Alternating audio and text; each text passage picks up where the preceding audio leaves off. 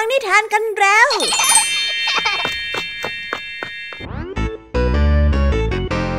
สวัสดีค่ะน้องๆถึงเวลาชั่วโมงแห่งนิทานกับรายการคิสอาวกันแล้ว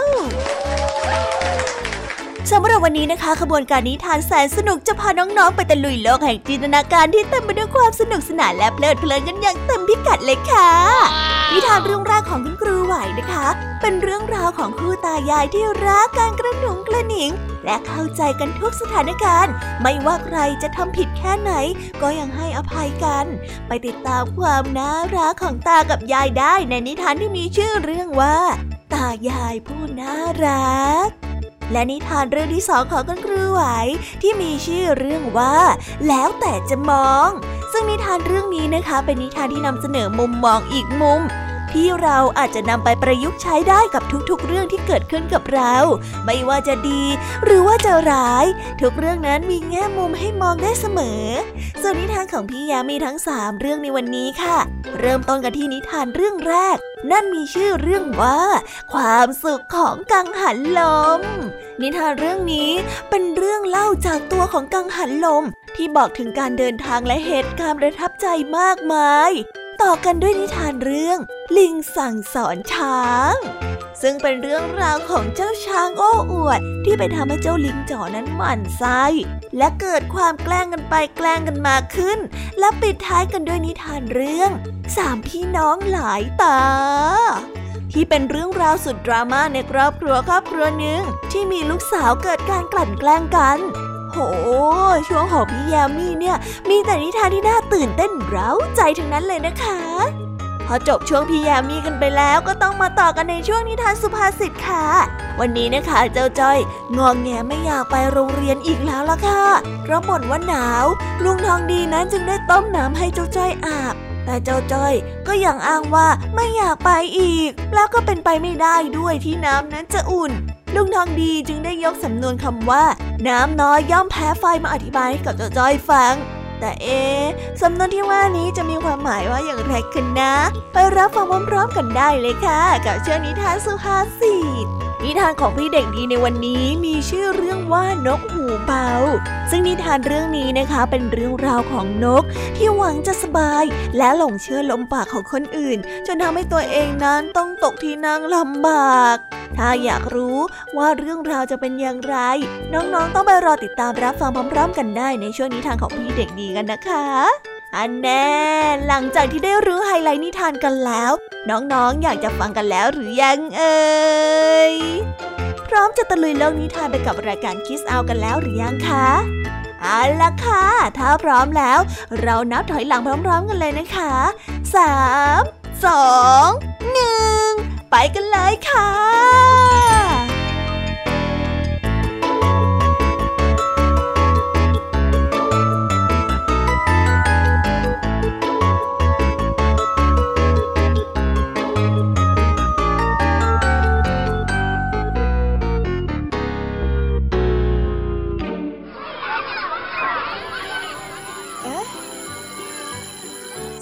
ดังแล้ว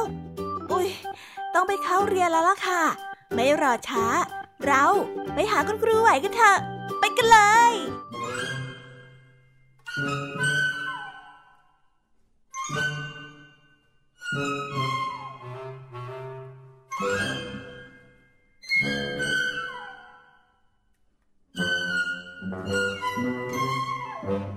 ครูไหวใจดี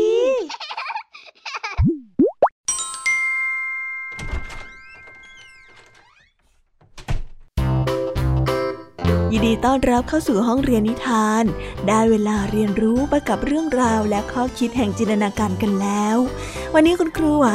ได้เตรียมนิทานที่เป็นเรื่องราวของคู่รักวัยชราที่มีความเข้าอกเข้าใจกันและมักจะพูดจากันด้วยดีเสมอมาวันหนึ่งนะคะคุณตาต้องการเอาม้าไปขายและได้เดินทางออกไปนอกบ้านแต่ในระหว่างทางก็ได้มีการตัดสินใจที่เปลี่ยนไปมากมายจนสุดท้ายก็ได้แอปเปิลเน่าๆกลับมาบ้านถุงเดียวแล้วอย่างนี้คุณยายจะว่ายังไงล่ะคะเนี่ยต้องไปรอติดตามรับฟังกันในนิทานที่มีชื่อเรื่องว่าตายายผู้น่ารักกันได้เลยค่ะ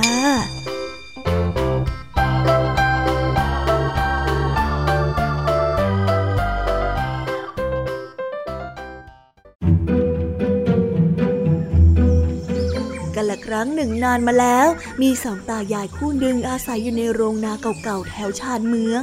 ถึงแม้ว่าทั้งสองจะไม่ได้ร่ำรวยอะไรมากนักแต่พวกเขาก็อยู่กันอย่างมีความสุขชายชราผู้ที่เป็นสามีได้รักภรรยาของเขาเป็นอย่างมากเพราะว่าภรรยาจะเห็นว่าเขานั้นเป็นคนที่ทำอะไรก็ต้องถูกต้องเสมอ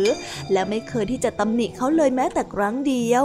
สองตายายได้เลี้ยงม้าเอาไว้หนึ่งตัวเพื่อเอาไว้ใช้งานในยามที่เดินทางไปไหนมาไหนไกลๆวันหนึ่งทั้งสองเห็นว่านานแล้วที่ไม่ได้ใช้ม้าในการเดินทางชายชราจึงได้จูงม้าเข้ามาในเมืองเพื่อนำไปแลกกับสิ่งที่ใช้ประโยชน์ได้แต่ทว่าชายชรานั้นก็ยังนึกไม่ออกว่าเขาจะเอาม้าไปแลกกับอะไรดีระหว่างทางชายชราได้พบกับชายผู้หนึ่งจูงวัวสวนทางมาชายชราคิดว่าหากมีวัวภรรยาของเขาก็จะมีนมไปทำชีสได้ตลอดทั้งปีเขาจึงได้ขอแลกม้ากับวัวแต่ในขณะที่จะจูงวัวกลับบ้านชายชราได้นึกขึ้นมาได้ว่าภรรยาของเขาอยากจะได้เสื้อขนแกะเอาไว้ใส่ในตอนหน้าหนาวว่าแล้วชายชราก็เดินทางมุ่งหน้าเข้าเมืองเพื่อนำวัวไปแลกกับแกะเมื่อได้แกะมาแล้วขากลับชายชราได้สวนทางกับเด็กน้อยที่อุ้มห่านมาด้วยชายชรานึกได้ว่าวันคริสต์มาสนี้เขาจะได้เตรียมห่านเอาไว้สำหรับทำอาหารเลยเขาจึงขอแลกห่านกับแกะของเขาเพื่อเตรียมเอาไว้งานฉลองกับภรรยาในวันคริสต์มาสที่จะมาถึงชายชราเห็นว่าใกล้ค่ำแล้วคงไม่เป็นการดีที่จะเดินทางต่อเขาจึงหาโรงแรมเพื่อพักค้างคืนที่หน้าโรงแรมชายชราได้พบกับชายหนุ่มผู้หนึ่งที่กำลังแบกกระสอบแอปเปิลไปทิ้งเพราะว่ามันเน่าหมดแล้วชายชราได้นึกขึ้นได้ว่าปีนี้ต้นแอปเปิลที่โรงนาเพิ่งจะออกลูกมาได้เพียงแค่ผลเดียวเขาอยากจะให้ภรรยาได้กินแอปเปิลจึงได้ขอแลกแอปเปิลเน่ากับห่านชายหนุ่มได้ปฏิเสธเพราะว่าเขาเกรงว่าชายชราจะขาดทุนแต่ชายชราก็ยังยืนกรานที่จะแลกด้วยชายหนุ่มจึงขอยอมแลกแอปเปิลเน่ากับห่านของชายชราดีใจมากเพราะว่าเขารู้ดีว่าถึงแม้ว่ามันจะเป็นแอปเปิลเน่าแต่ภรรยาของเขาก็น่าจะมีวิธีการจัดการกับมันในขณะที่ชายชรากำลังขมักเขม้นกับการแบกกระสอบแอปเปิลเน่าขึ้นไปบนหอพักนักพนันกลุ่มหนึ่งในโรงแรมได้เห็นช่วงเวลาที่ชายชราขอแลกห่านกับแอปเปิลเน่าต่างก็พากันหัวเราะชอบใจเพราะคิดว่าชายชราผู้นี้โง่เขลาเอามากๆข้าว่าท่านน่าจะต้องถูกภรรยาเล่นงานที่เอาห่านไปแลกกับแอปเปิลเน่ากระสอบนี้แน่ๆนักพนันได้กล่าวถากถางชายชราแต่ข้าว่าไม่ภรรยาของข้าอาจจะหอมแก้มขอบคุณข้าด้วยซ้ำชายชราได้กล่าวสวนกลับพร้อมกับรอยยิ้มข้าพนันด้วยทองคำถุงนี้เลยว่าท่านจะต้องถูกเล่นงานแน่แน่นักพนันคนเดิมได้ท้าทายชายชราด้วยความฉุนเฉียวงั้นเรามาดูกันไหมว่าจะเกิดอะไรขึ้นชายชราได้รับพนันด้วยเพราะเขารู้จักนิสัยของภรรยาของตนดีกว่าใครรุ่งขึ้นนักพนันได้ตามชายชราไปที่โรงนาชายป่าที่รักจ๋าฉันกลับมาแล้วชายชราได้กล่าวทักทายภรรยาก่อนที่จะเข้าไปในโรงนาไหนดูสิท่านได้อะไรกลับมาบ้างฮะชายชราได้ส่งกระสอบแอปเปิลเน่าให้กับภรรยาแล้วได้เริ่มเล่าเรื่องราวทั้งหมดให้ฟัง และเมื่อชายชราได้เล่าจบทุกสิ่งทุกอย่างก็เป็นไปตามที่ชายชราพูดเอาไว้นั่นคือหญิงชราได้เข้ามาหอมแก้มและได้กล่าวขอบคุณพร้อมกับกล่าวว่าท่านนี่ช่างรู้ใจข้าเสียจริงเมื่อเช้านี้ภรรยาของหมอในเมืองมาขอยืมหนังสือสมุนไพรและฉันก็ไม่รู้ว่าจะหามันมาจากไหนเมื่อเขามาได้หนังสือตามที่เขาต้องการเธอก็ต่อว่าฉันยกใหญ่เลยก่อนที่จะกลับไปเธอดูถูกว่าบ้านของเราไม่มีแม้แต่ต้นแอปเปิลเน่าๆให้ยืมทีนี้ฉันก็จะหาแอปเปิลเน่าไปให้เธอยืมได้เป็นกระสอบเลยละหญิงชราได้หัวเราะชอบใจนักพนันที่ตามมาด้วยงงกับสิ่งที่เห็นทั้งหมดเขาแทบจะไม่เชื่อว่าภรรยาเช่นนี้จะมีอยู่ในโลกนักพนันได้วางถุงทองให้กับชายชราและได้เดินกลับเมืองไปอย่างหัวเสียแม้ว่านักพนันจะคิดว่าการกระทำของสองตายายเป็นเรื่องที่แปลกแต่ชายชรารู้ดีว่าทุกอย่างที่เขาทำนั้นจะนึกถึงภรรยาก่อนเสมอและหญิงชราก็รู้ในส่วนนี้ดีดังนั้นไม่ว่าชายชราจะทำอะไรผิดพลาดลงไปก็ตามจึงไม่ใช่เรื่องแปลกที่หญิงชราจะเห็นว่าชายชรานั้นทำอะไรก็ถูกไปเสียหมดเพราะว่าเธอต้องการที่จะให้กำลังใจชายชรานั่นเอง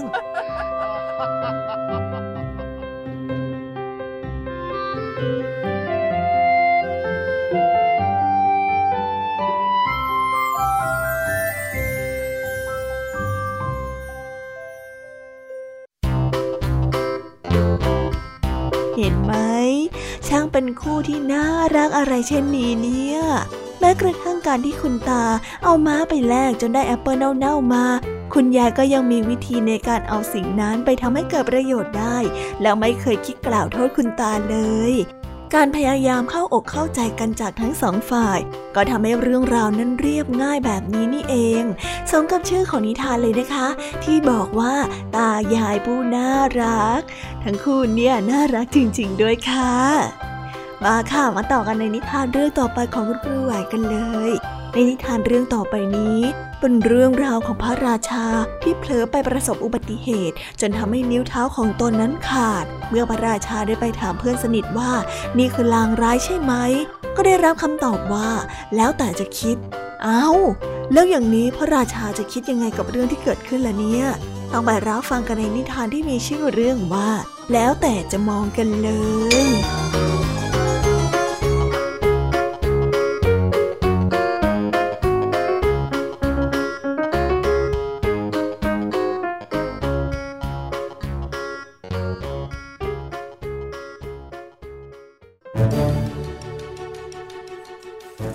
ครั้งหนึ่งนานมาแล้วได้มีพระราชาองค์หนึ่งราชาองค์นี้มีคนที่สนิทคนหนึ่งที่พระองค์นั้นสนิทมากและมักจะพาไปไหนมาไหนด้วยเสมอในทุกๆที่แล้ววันหนึ่งพระราชาก็ได้ถูกหมาตัวหนึ่งกัดไปที่นิ้วมีบาดแผลชะกันมากพระราชาจึงได้เอ่ยถามกับคนสนิทไปว่านี่เป็นลางที่ไม่ดีของพระองค์หรือเปล่าคนสนิทก็ได้ตอบกลับมาว่าดีหรือไม่ดีก็ยากที่จะบอกนะพะยะค่ะและในที่สุดพระราชานั้นก็ได้ถูกตัดนิ้วพระราชาก็ได้ถามคนสนิทอีกว่านี่เป็นลางที่ไม่ดีของพระองค์หรือเปล่าคนสนิทจึงได้ตอบกลับมาว่าดีหรือไม่ดีก็ยากที่จะบอกเหมือนเดิมนั่นแหละพะยะค่ะพระราชานั้นโกรธมากและได้จับคนสนิทนั้นขังไว้ในคุกวันหนึ่งพระราชาก็ได้เสด็จออกไปที่ป่าเพื่อล่าสัตว์พระองค์ได้ตื่นเต้นมากแล้วก็มุ่งเข้าไปในป่าลึกและได้เข้าไปเรื่อยๆเรื่อยๆยิ่งล่าก็ยิ่งสนุกเขาจึงได้เข้าไปลึกเรื่อยๆเรื่อยๆจนไปถึงกลางป่าใหญ่เมื่อได้รู้ตัวอีกทีพระองค์ก็ได้พบว่าพระองค์นั้นหลงทางเสียแล้วแต่ก่อนที่อะไรจะเลวร้ายไปกว่านั้นพระองค์ก็ได้พบกับชนเผ่าพื้นเมืองในป่าแห่งนั้นคนป่าเหล่านั้นต้องการจะจับพระราชาไปบูชายันแต่พวกเขาก็พบว่าพระราชานิ้วขาดจึงได้รีบปลดปล่อยพระราชาไปเพราะเชื่อว่าพระราชานี้ไม่ใช่มนุษย์ที่สมบูรณ์เลยและไม่เหมาะที่จะนำไปบูชายันเลยแม้แต่น้อยพระราชาจึงได้ตัดสินใจกลับพระราชวังไปในที่สุดและสุดท้ายพระองค์ก็ได้เข้าใจคำพูดของคนสนิทที่บอกว่าจะดีหรือไม่ดีก็ยากที่จะบอกถ้าพระองค์ได้มีนิ้วครบสมบูรณ์พระองค์ต้องถูกคนป่านั้นฆ่าเป็นแน่พระราชาจึงได้สั่งปลดคนสนิทออกมาจากคุกและได้ขอโทษเขาแต่พระราชากลับประหลาดใจเมื่อคนสนิทของเขากลับไม่โกรธพระองค์เลยแม้แต่น้อยแต่ในทางตรงกันข้ามเขาได้กลับบอกว่ามันไม่ใช่เรื่องเลวร้ายอะไรเลยที่ท่านขังข้าไว้น่ะเพราะว่าถ้าหากว่าพระองค์ไม่ขังข้าไว้ข้าก็จะต้องตามท่านไปในป่าและในเมื่อท่านไม่เหมาะกับการถูกบูชายันข้าก็จะต้องถูกนำไปบูชายันแทนแน่ๆและนี่ก็เป็นอีกครั้งที่คำว่าดีหรือไม่ดีเป็นสิ่งที่ยากจะบอกเหมือนกับที่ข้าเคยพูดยังไงล่ะเรื่องนี้อาจจะกล่าวได้ว่าทุกสิ่งทุกอย่างที่เกิดขึ้นในโลกใบนี้ไม่มีการสรุปได้อย่างแน่นอนว่าจะดีหรือว่าไม่ดีบางครั้งสิ่งที่ดีอาจจะกลายเป็นสิ่งที่เลวร้ายในขณะสิ่งที่เลวร้ายอาจจะกลับกลายเป็นดีได้สิ่งดีๆอะไรก็ตามที่เกิดขึ้นมากับเราจงสนุกสนานไปกับมันนะคะเด็กๆอย่าไปยึดติดกับมันจงคิดซะว่ามันเป็นสิ่งที่สร้างขึ้นมาด้วยความประหลาดใจให้กับชีวิตของเราอะไรต่างๆที่ว่ามันเลวร้ายที่สุดในชีวิตของเด็กๆก็ไม่จำเป็นที่จะต้องไปเศร้าหรือว่าเสียใจในตอนท้ายถ้าเราเข้าใจได้อย่างนี้พวกเราก็จะพบว่าการใช้ชีวิตนั้นมันไม่ใช่เรื่องที่ยากเลยค่ะ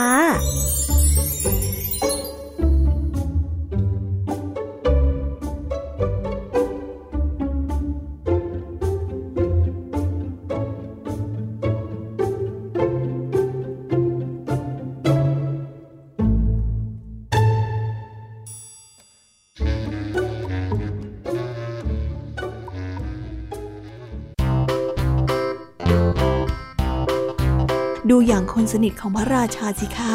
แม้กระทั่งการถูกคุมขังยังมองว่าเป็นเรื่องดีได้พระราชาเองก็เกือบไปแล้วล่ะค่ะถ้ามีนิ้วครบก็คงแย่เหมือนกันสรุปคือไม่ว่าจะเกิดอะไรขึ้นจะดีหรือว่าร้ายก็ขึ้นอยู่กับมุมมองของเรานี้เองล่ะค่ะก็จบไปแล้วนะคะสำหรับนิทานในช่วงของคุณครูไหวและตอนนี้ก็ได้เวลาส่งต่อเด็กๆให้ไปฟังนิทานในช่วงเวลาต่อไปกันเลยสำหรับตอนนี้ครูไหวก็ต้องขอตัวลากันไปก่อนแล้วล่ะค่ะแล้วพบกันใหม่ในตอนถัดไปนะคะสวัสดีค่ะ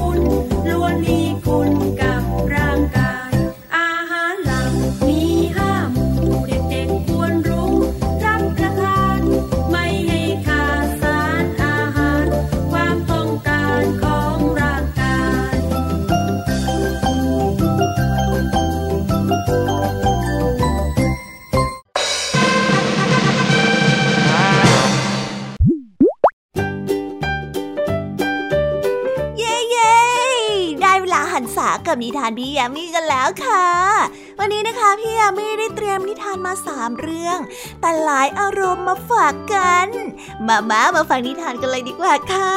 นิทานเรื่องแรกที่พี่ยามีได้เตรียมมานะคะเป็นเรื่องราวของกังหันลมที่มีชีวิตค่ะและได้เล่าถึงเรื่องราวของตัวเองว่าผ่านร้อนผ่านหนาวมามากแค่ไหนก่อนที่จะถูกครอบครัวหนึ่งทำอะไรบางอย่างกับเธอจนทำให้เธอนั้นต้องเสียน้ำตาทำไมถึงต้องเสียน้ำตาด้วยนะไปรับฟังและเอาใจช่วยเจ้ากังหันลมพร้อมๆกันในนิทานที่มีชื่อเรื่องว่าความสุขของกังหันลมกันได้เลยค่ะ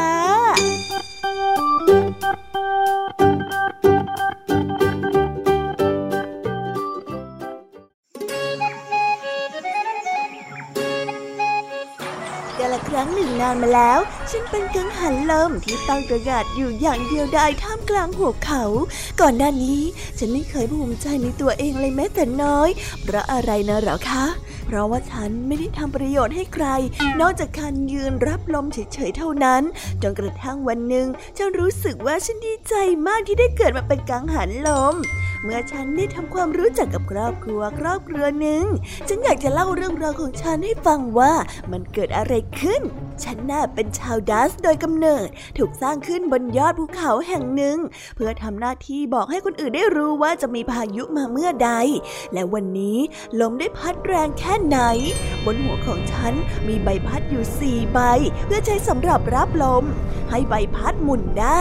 ฉันอยู่ที่ยอดเขานี้มันนานมากแล้วจนตอนนี้ใบพัดของฉันเริ่มฝืดและไม่สามารถหมุนได้อีกแล้วเมื่อฉันไม่สามารถทำหน้าที่เดิมได้ก็ไม่มีใครสนใจอีกเลยฉันถูกปล่อยให้ยืนกลางสายฝนจนใกล้จะเป็นเศษไม้แต่แล้ววันหนึ่งชายหนุ่มร่างสูงใหญ่ได้จับฉันแยกเป็นชิ้นๆแล้วก็นำฉันไปประกอบใหม่ที่โรงสีของเขาตอนนี้ฉันดูดีกว่าเดิมมากและมีประโยชน์มากขึ้นฉันมีหน้าที่หมุนเครื่องสีข้าวซึ่งเป็นหน้าที่ที่สำคัญที่สุดในโรงสีและที่สำคัญชายหนุ่มเจ้าของโรงสีดูแลฉันเป็นอย่างดีด้วยชายหนุ่มผู้นั้นมีหญิงสาวที่หน้าตาดีเป็นภรรยาเธอกำลังอุ้มท้องให้กับชายหนุ่มไม่นานนักทั้งสองก็ได้ลูกชายบ่อยครั้งที่ชายหนุ่มจะพาลูกชายตัวเล็กๆมายืนดูการทำงานของฉันเวลาได้ผ่านพ้นไปเด็กชายได้เติบโตขึ้นและกลายเป็นเพื่อนคนสำคัญที่สุดของฉันในยามที่ฉันไม่สามารถเคลื่อนไหวได้หรือว่าเคลื่อนไหวได้ไม่ดีนักลูกชายของเจ้าของโรงสีก็จะเป็นผู้ช่วยเหลือฉันให้กลับมาดีดังเดิมฉันรักครอบครัวนี้มากฉันจึงตั้งใจทำหน้าที่ของฉันอย่างเต็มที่แต่แล้ววันหนึ่งเกิดเรื่องที่น่าเศร้าใจขึ้นโรงสีถูกไฟไหม้และฉันเองก็ถูกไฟไหม้เสียหายจนใช้การไม่ได้อีกฉันรู้ชะตากรรมของฉันดีว่ามันถึงเวลาที่ฉันจะต้องปลดระวางแล้วเพราะคงไม่มีใครจะสนใจกับกังหันไม้สีดำเป็นเท่าฐานเช่นนี้ไม่นานนักเจ้าของโรงสีกับลูกชายก็ได้สร้างโรงสีใหม่ขึ้นและฉันก็ได้ถูกซ่อมแซมให้กลับมาใช้งานได้อีกครั้งฉันยังคงทำหน้าที่ที่สำคัญที่สุดในโรงสีเช่นเดิมและไม่เปลี่ยนแปลงครอบครัวของเจ้าของโรงสีไม่ลืมฉันและไม่ลืมโรงสีหลังเก่าไม้ทุกชิ้นที่ยังพอใช้การได้ครอบครัวของเจ้าของโรงสีก็จะใช้มันมาเป็นส่วนประกอบของโรงสีหลังใหม่และนี่คือเรื่องราวของฉันเรื่องราวของกังหันลมที่ทำหน้าที่ของตัวเองอย่างเต็มที่เพื่อตอบแทนผู้ที่เห็นคุณค่าในตัวของฉัน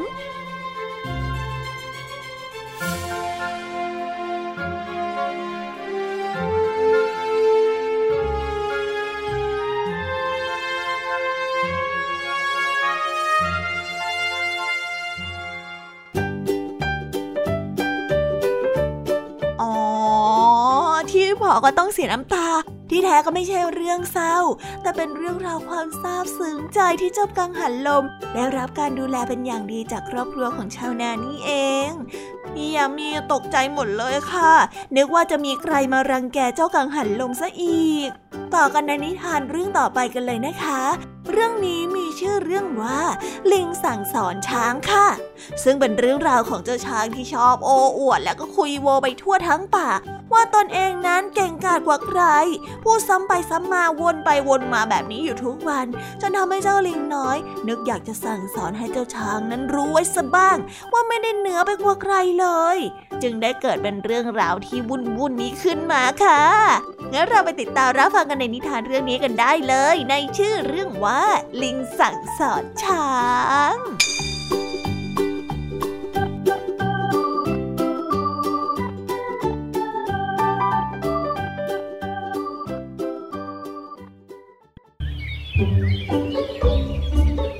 มีช้างตัวหนึ่งได้เที่ยวคุยโอ้อวดไปเรื่อยว่าช้างเก่งเป็นที่หนึ่งแล้วช้างก็ตัวใหญ่เป็นที่หนึ่งในโลกนี้ด้วยหรือว่าพวกเจ้าจะเถียงล่ะ แม้เรื่องช้างเก่งและเรื่องช้างใหญ่จะเป็นเรื่องจริงเป็นความจริงแต่ก็ไม่มีใครชอบฟังสักเท่าไหร่เพราะว่าไม่มีใครอยากจะให้ใครดีเด่นกว่าตนเองทั้งนั้นโดยเฉพาะสิงโตตัวหนึ่งที่ไม่ชอบเลยแม้แต่น้อย ขี้โม้จริงๆเลยลิงได้นึกติดเตียนในใจแล้วมันก็ได้เก็บรังมดแดงมาแคะลงที่ปลายของงวงช้างพร้อมกับพูดว่าใช่แล้วจ้ะใช่แล้วเฮ้ยช้างเนี่ยเก่งเป็นที่หนึ่งเลยล่ะเฮ้ยใหญ่เป็นที่หนึ่งด้วยนะแต่คุณช้างเดี๋ยวดูฤทธิ์ของมดตัวเล็กๆนะจ๊ะมดตัวเล็กแค่นิดเดียวเนี่ยมันไม่เก่งเลยนะมาเทียบกับท่านนะโดนบีตายนับไปทวนก็มีเยอะแต่ดูเอาเถอะนะว่าแม้แต่ช้างก็ต้องยอมแพ้กับมดแต่ด้อยดีฮ่าๆนี่แน่นี่แน่นี่แน่ในขณะนั้นช้างยังไม่รู้สึกอะไรเจ้าช้างเลยได้หัวเราะเยาะที่ลิงนั้นพูดออกมาและในขณะนั้นเองเจ้าช้างก็ต้องหน้าตาตื่นตกใจและร้องอย่างเจ็บปวดโอ๊ยโอ๊ยอะไรกัดในจมูกฉันเนี่ยโอ้โหเจ็บจนทนไม่ไหวแล้วนะเดี๋ยวแม่รู้จังนะจ๊ะอะไรที่กัดช้างอ่ะโอ๊ะโอ๊ะโอ๊ะนั่นเป็นมดตัวน้อยนั่นเองนะมดตัวน้อยตัวเล็กกระติดริบเอง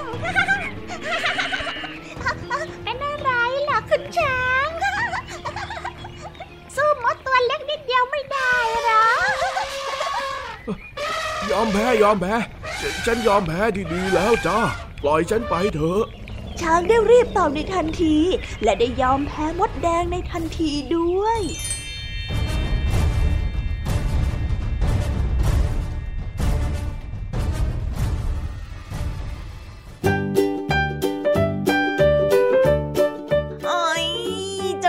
จอมคุยโวถึงกับสิ้นฤทธิ์ไปเลยทีเดียวนะคะแต่ว่าเจ้าเจาะของเราเนี่ยก็ถือว่าทำเกินไปนะแกล้งเพื่อนแบบนี้อาจจะทำให้ทะเลาะกันซ้ำไปซ้ำมาอีกก็ได้ทางที่ดีพี่ยามีว่าเราค่อยๆพูดคุยกันเพื่อหาทางออกที่ดีกว่าน่าจะดีนะคะเจ้าลิงก็ใจร้อนเกินนิทานเรื่องที่3ของพี่แยมมี่ที่ได้เตรียมมาในวันนี้มีชื่อเรื่องว่า3พี่น้องหลายตาเรื่อง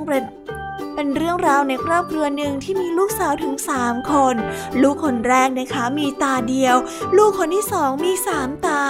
และลูกคนที่3นั้นมีตา2ตาปกติค่ะและด้วยเหตุนี้เธอจึงได้เข้าใจว่าทำให้พี่น้องทั้ง2คนนั้นต้องถูกสาปและทำให้เธอโดนกลั่นแกล้งเธอจึงได้น้อยใจและหนีไปแอบร้องไห้จนได้พบเข้ากับจุดเปลี่ยนบางอย่างที่ทำให้เธอได้กลายเป็นอิสระไปรับฟังนิทานเรื่องนี้พร้อมๆกันได้เลยค่ะ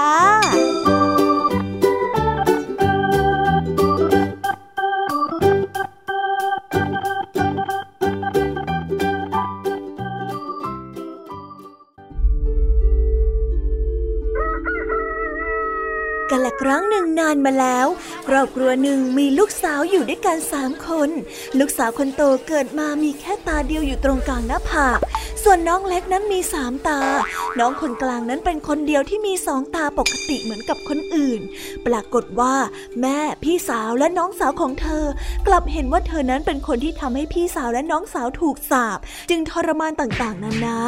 งานทุกอย่างในบ้านถูกโยนให้เป็นภาระของเธอทั้งหมดอีกทั้งยังได้แต่เสื้อผ้าเก่าๆและให้กินเพียงแค่เศษอาหารที่เหลือในแต่ละวันเท่านั้นวันหนึ่งสองตาได้พาแกะไปเลี้ยงยังทุ่งหญ้าที่เธอนั้นทำเป็นประจำอยู่ทุกวันวันนี้เธอได้ออกมาแต่เช้าจึงยังไม่ได้กินอะไรเลยด้วยความหิวเธอจึงได้กอดลูกแกะตัวหนึ่งเอาไว้และได้ก้มหน้าร้องไห้เพราะว่าน้อยใจในโชคชะตาของตัวเองนางฟ้าใจดีองค์หนึ่งได้ยินเสียงร้องไห้สะอึกสะอื้นจึงได้ปรากฏกายขึ้นอยู่ตรงหน้าและได้กล่าวว่าสาวน้อยเอ๋ยเจ้าอย่าโศกเศร้าเสียใจไปเลยฉันน่าจะให้แวดมนต์วิเศษแก่เจ้าเมื่อใดที่เจ้าหิวให้กอดเจ้าแกะตัวน้อยนี้เอาไว้แล้วก็ท่องมนต์ว่าแกะน้อยของข้าขอให้อาหารจงเต็มโต๊ะได้เถิดในยามใดที่เจ้าอิ่มแล้วก็ให้ปล่อยแกะนี้ลงจากพื้นแล้วกล่าวว่าเจ้าแกะน้อยขอให้เจ้าจงเก็บอาหารเหล่านี้ไปด้วยเถิดนี่ล่ะเธอก็จะอิ่มหนำสำราญแล้วก็ไม่ทุกข์ยากอีกต่อไปยังไงล่ะจ๊ะกล่าวจบนางฟ้าใจดีก็ได้หายตัวไปนับจากนั้นสองตาก็ไม่เคยกินเศษอาหารที่พี่สาวและน้องสาวเหลือไว้ให้อีกเลยจนทั้งสองนั้นสงสัยว่าเธอได้อาหารมาจากไหน ในคืนนั้นเธอได้เข้าไปในห้องของสองตาเพื่อสืบดูแต่สองตารู้ทันจึงได้เล่านิทานให้ตาเดียวฟังจนหลับไปในที่สุดจากนั้นเธอจึงได้กอดลูกแกะเอาไว้แน่นและได้ท่องมนต์เพื่อขออาหารในวันรุ่งขึ้นสองตาก็ได้ออกไปเลี้ยงแกะตามเดิมเมื่อสามตาเห็นว่าพี่สาวไม่สามารถล้วงความลับได้คืนต่อมาเธอจึงได้อาสาเข้าไปในห้องของสองตาเองเมื่อเข้าไปแล้วสามตาก็แกล้งทำเป็นนอนหลับจึงแอบรู้ความลับของสองตาในที่สุดรุ่งขึ้นเมื่อสองตาออกไปเลี้ยงแกะทั้งสองก็ได้จับลูกแกะไปฆ่าในทันทีเมื่อสองตาได้กลับมาถึงบ้านและเห็นว่าลูกแกะตัวน้อยนั้นเสียชีวิตไปแล้วเธอได้กอดศพแกะน้อยและวิ่งออกไปยังทุ่งหญ้าเพื่อให้นางฟ้านั้นช่วยเหลือนางฟ้าได้ปรากฏกายขึ้นแต่ก็ไม่สามารถที่จะช่วยเหลือลูกแกะน้อยได้อีกแล้วนางฟ้าได้บอกกับเธอว่าให้เอาศพของลูกแกะน้อยนี้ไปฝังไว้ที่หน้าบ้านแล้วจงนอนหลับให้สนิทซะในวันรุ่งขึ้นก็มีต้นไม้ใบสีเงินและผลเป็นสีทองขึ้นอยู่ที่หน้าบ้านในจุดที่เธอนั้นเอาแกะไปฝังไว้แม่ของเธอได้สั่งให้ตาเดียวและสามตาขึ้นไปเก็บผลไม้ทองคำนั้นแต่ไม่ว่าจะทำอย่างไรก็ไม่สามารถปีนขึ้นไปเพราะว่าต้นไม้นั้นโยกไปก็โยกมาทำให้ไม่สามารถขึ้นไปเก็บได้จึงบังคับให้สองตาปีนขึ้นไปแทนด้วยความจำใจสองตาได้เก็บผลไม้ทองคำได้ราวเหมือนกับปาฏิหาริย์อยู่มาวันหนึ่งเจ้าชายที่รูปร่างสง่างามเสด็จผ่านมายังบ้านที่ครอบครัวของเธอนั้นอาศัยอยู่เมื่อเห็นต้นไม้ที่มีผลเป็นสีทองคำก็ทรงอยากจะได้และได้ตรัสออกมาว่าเราอยากจะขอผลไม้ทองคำสักหนึ่งผลจะได้หรือไม่ต้นบ้ามีผลไม้ทองคำเป็นของเราทั้งสองคนล่ะเพคะโอ้ใช่เพคะของพวกเราสองคนตาเดียวและสามตาได้ตอบพร้อมกันแต่ไม่ว่าจะอย่างไรทั้งสองก็ไม่สามารถเก็บผลไม้ทองคำให้แก่เจ้าชายได้เมื่อไม่มีผู้ใดปีนขึ้นไปบนต้นไม้ได้สำเร็จสองตาจึงได้ปีนขึ้นไปเก็บผลไม้ทองคำให้แก่เจ้าชายในที่สุดเจ้าชายจึงได้ตรัสถามว่าเจ้าอยากจะได้สิ่งใดเป็นการแลกเปลี่ยนกับผลไม้ทองคำนี้บอกข้ามาได้เลยนะสองตาได้ตอบเจ้าชายว่าหม่อมฉันไม่ต้องการสิ่งใดนอกจากอาหารเพียงแค่เล็กน้อยเพื่อให้หม่อมฉันไปจากที่แห่งนี้เพคะเจ้าชายทรงประทับใจเป็นอย่างมากที่เธอนั้นเป็นคนมักน้อยจึงได้ตรัสขึ้นมาว่าได้สิเดี๋ยวเราจะให้เจ้าไปอิสระไปกับเรานะกล่าวจบเจ้าชายได้ดึงสองตาขึ้นบนหลังของม้าและพาเข้าไปในพระราชวังพระองค์ได้จัดงานอภิเษกสมรสที่ยิ่งใหญ่และทั้งสองก็ครองคู่กันอย่างมีความสุขนับตั้งแต่นั้นสืบม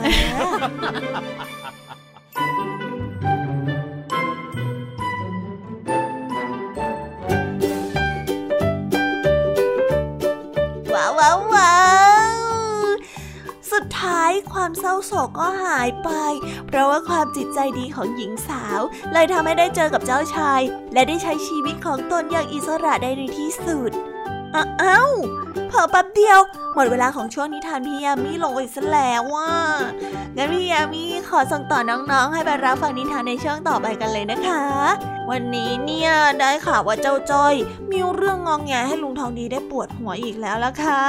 งั้นเราไปรับฟังพร้อมๆกันเลยนะคะไปกันเลย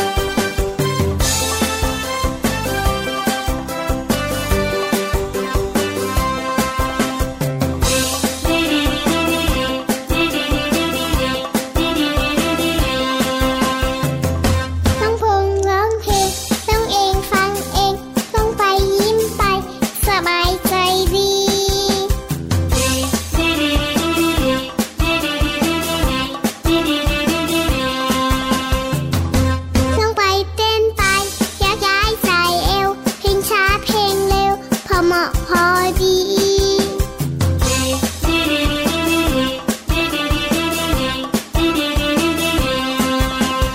ไม่ใช่ซูเปอร์สตา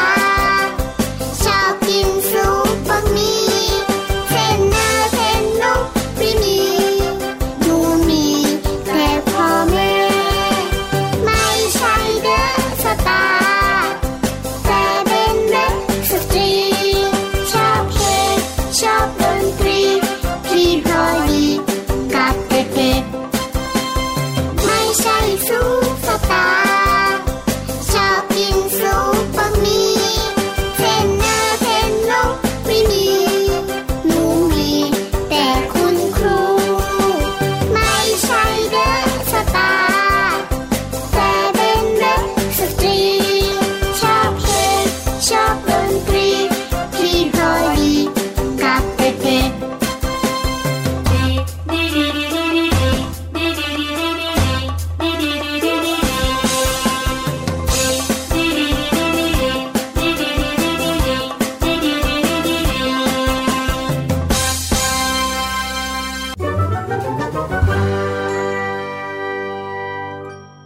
นิทานสุภาษิตเช้าวันนี้อากาศหนาวจัดเจ้าจ้อยที่มานอนบ้านลุงทองดีก็งองแงจะไม่ไปโรงเรียนเพราะไม่อยากอาบน้ำตอนเช้าจึงเป็นงานให้ลุงทองดีต้องคอยจัดการและต้องบังคับให้เจ้าจ้อยตื่นมาเตรียมตัวไปโรงเรียนนี่ไอ้จ้อยตื่นได้แล้ววันนี้เนี่ยเอ็งไม่ไปโรงเรียนหรือยังไงฮะหนาวจังเลยลุงจ้อยไม่ไปโรงเรียนได้ไหมอ่ะมันหนาวเฮ้ยเอ็งจะไม่ไปโรงเรียนเพราะแค่มันหนาวเนี่ยเหรอโอ้ยถ้าเอ็งอ้างอย่างนี้เนี่ยเด็กก็ขาดเรียนกันทั้งโรงเรียนเพราะอากาศหนาวเลยละสิก็มันหนาวนี่นะลุงไม่ได้อาบน้ำเช้าแล้วก็ไม่ต้องไปโรงเรียนลุงจะไม่เข้าใจอะไรกันเนาะแหม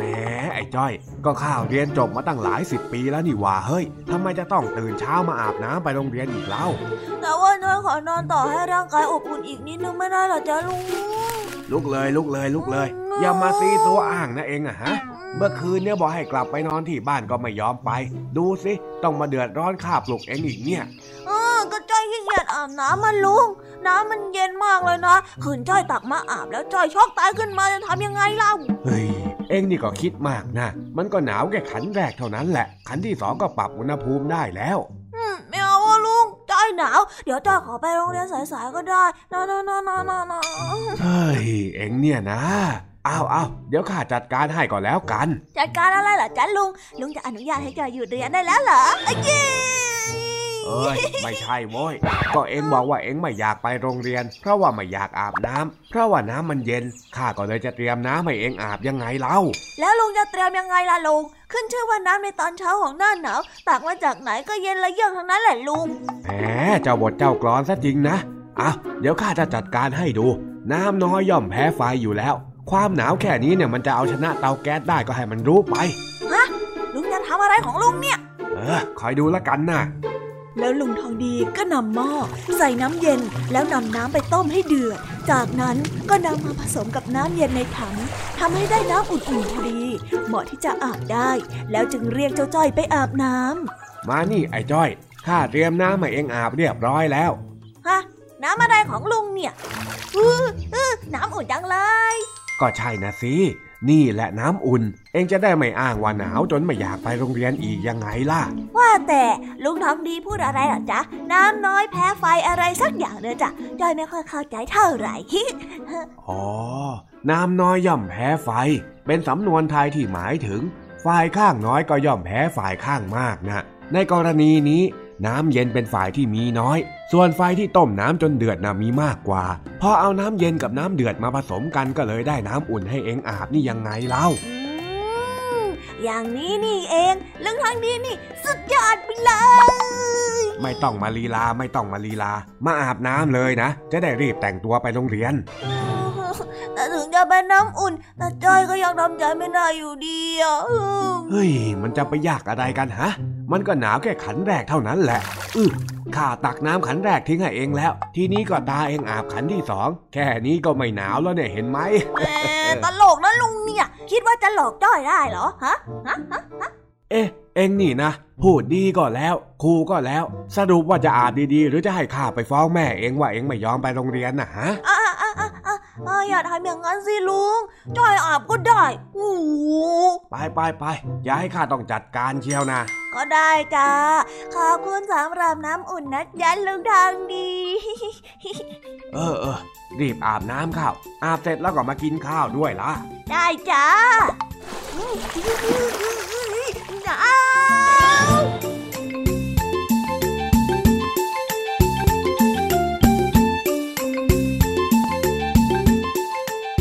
จบไปแล้วนะคะสำหรับนิทานสุภาษิตสนุกจากลุงทองดีและก็เจ้าจ้อยจอบปัญหาของเรา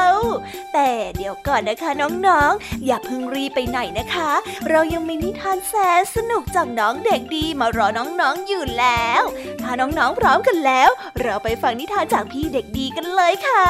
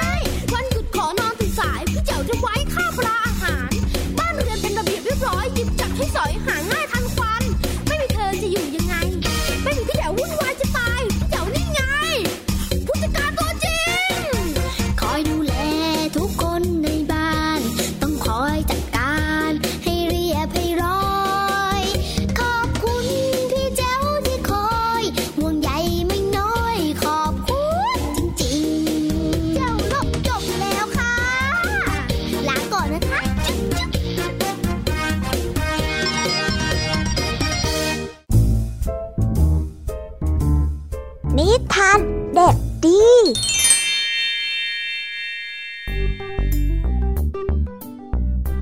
สวัสดีครับน้องๆวันนี้ก็กลับมาพบกับพี่เด็กดีในช่วงท้ายรายการกันอีกแล้วและเช่นเคยครับวันนี้พี่เด็กดีก็ได้เตรียมนิทานที่มีชื่อเรื่องว่านกหูเบามาฝากกันนิทานเรื่องนี้เป็นเรื่องราวของนกที่หวังจะสบายและหลงเชื่อลมปากของคนอื่นจนทำให้ตัวเองต้องตกอยู่ที่นั่งลำบากไปฟังกันเลยครับว่านิทานเรื่องนี้จะเป็นยังไงไปรับฟังกันเลย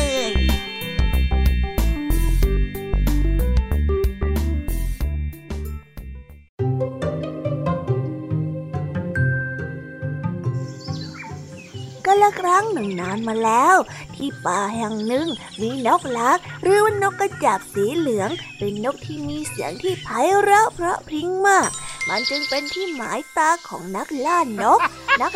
คนหนึ่งกำลังวางกับดักสำหรับจับนกที่อยู่ในป่าเจ้านกลักสังเกตเห็นจึงได้ถามนักล่าว่าเขากำลังทำอะไรอยู่ชายหนุ่มได้ตอบกับนกลักไปว่าข้ากำลังสร้างเมืองเอาไว้ให้สัตว์ตัวเล็กอยู่นะนกลักได้ยินดังนั้นก็นึกในใจว่าดีจริงมีคนมาสร้างเมืองให้ด้วยถ้าข้าเข้าไปอยู่ต่อไปนี้ก็คงไม่ต้องลำบากไปอยู่บนกิ่งไม้ใบหญ้าอีกแล้วจากนั้นเขาก็ได้เดินห่างออกไปจากกับดักนกลักได้หลงเชื่อคำพูดของนักล่านกจึงได้เดินเข้าไปกินเหยื่อโดยที่ไม่ทันได้ตั้งตัวมันได้ติดอยู่ในกับดักไปไหนไม่ได้เมื่อนักล่านกได้กลับมาจับนกลักใส่กรงนกลักจึงได้พูดกับเขาว่าถ้านี่เป็นเมืองที่ท่านสร้างขึ้นจริงก็คงจะไม่มีใครอยากจะมาอาศัยอยู่เป็นแน่แต่ว่าเจ้าก็เข้ามาอยู่ในเมืองของข้าแล้วนี่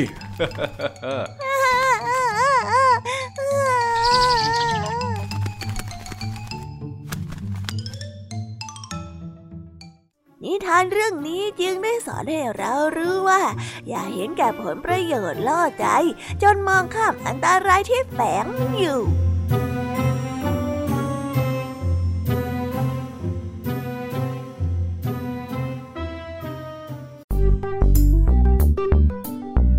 และเรื่องราวความสนุกในชั่วโมงแห่งนิทานสำหรับวันนี้ก็หมดลงไปแล้วครับคงต้องบกมือบ๊ายบายกันไปก่อนใครที่มารับฟังไม่ทันก็สามารถรับฟังย้อนหลังได้ที่ไทย PBS Podcast นะครับสำหรับวันนี้บ๊ายบายสวัสดีครั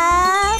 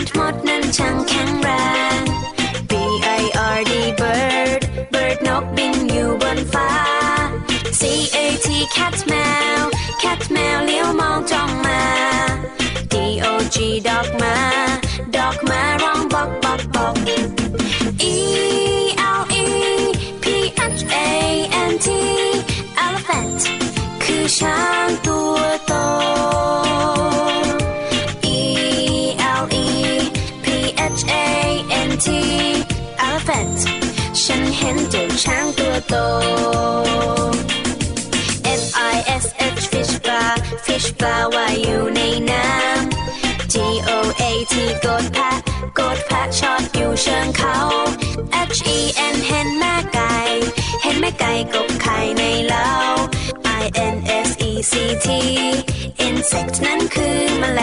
ง jellyfish jellyfish เจ้าแมงกะพรุน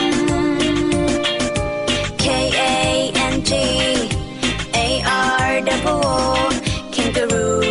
ดูสิดูจิงโจ้กระโดดไกล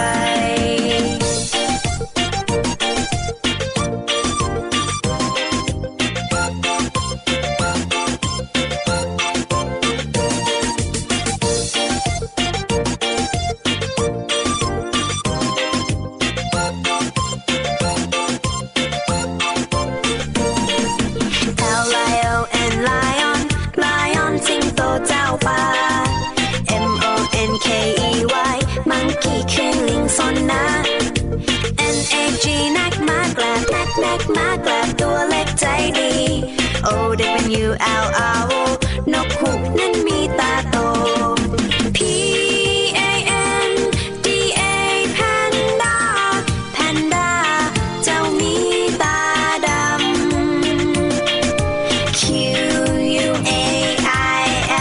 Quail นกฮูกเดินดุ่มดุ่มหาอาหารในพงไพร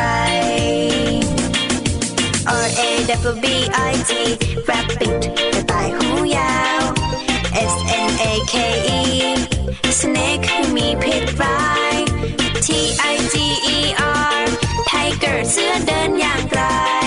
Unicorn Unicorn มาในตำนาน Vulture Vulture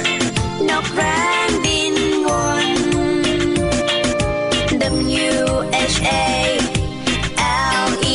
Whale ปลาวาฬตัวโตๆพ่นน้ำขึ้นบนฟ้า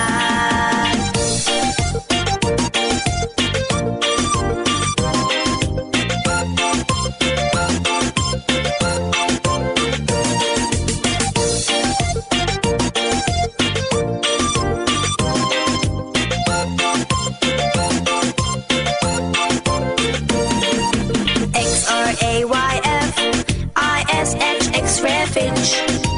ลาพรูนตัวใสตัวไม่ใหญ่อยู่ในน้ำ YAK ยักษ์จามรีบัวใหญ่ขนยาวรุงรัง CEBRA Zebra ม้าลายขาวดำคำศัพท์ ABC มากมีหนูๆต้องท่องต้องจำคำศัพท์คำศ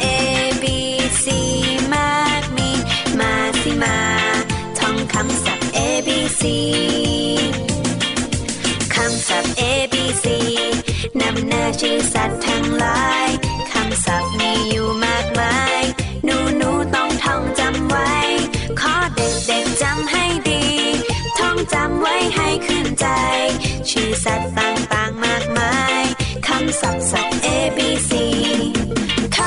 ำศัพท์ ABC มากมีหนูต้องท่อง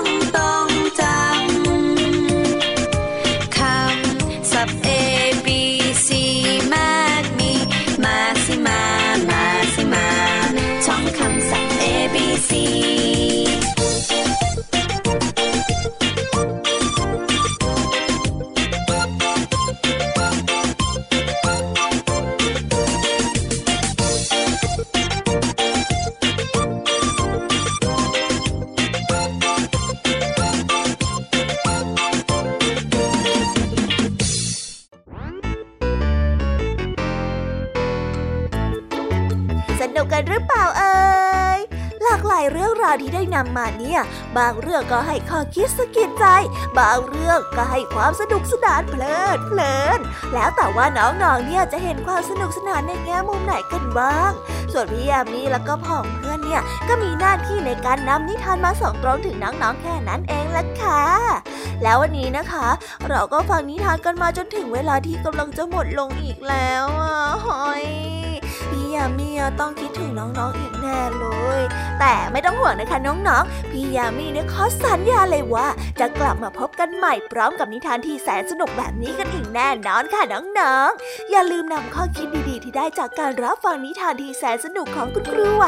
พี่ยามีลุงทองดีแล้วก็เจ้าจ้อยและก็นิทานจากพี่เด็กดีในวันนี้ไปใช้กันด้วยนะคะเด็กๆเอาไว้พบกันใหม่ในวันพรุ่งนี้นะสำหรับวันนี้พี่ยามีต้องขอตัวลากันไปก่อนแล้วล่ะค่ะสวัสดีค่ะบ๊ายบายนะคะน้องๆและพบกันใหม่ค่ะ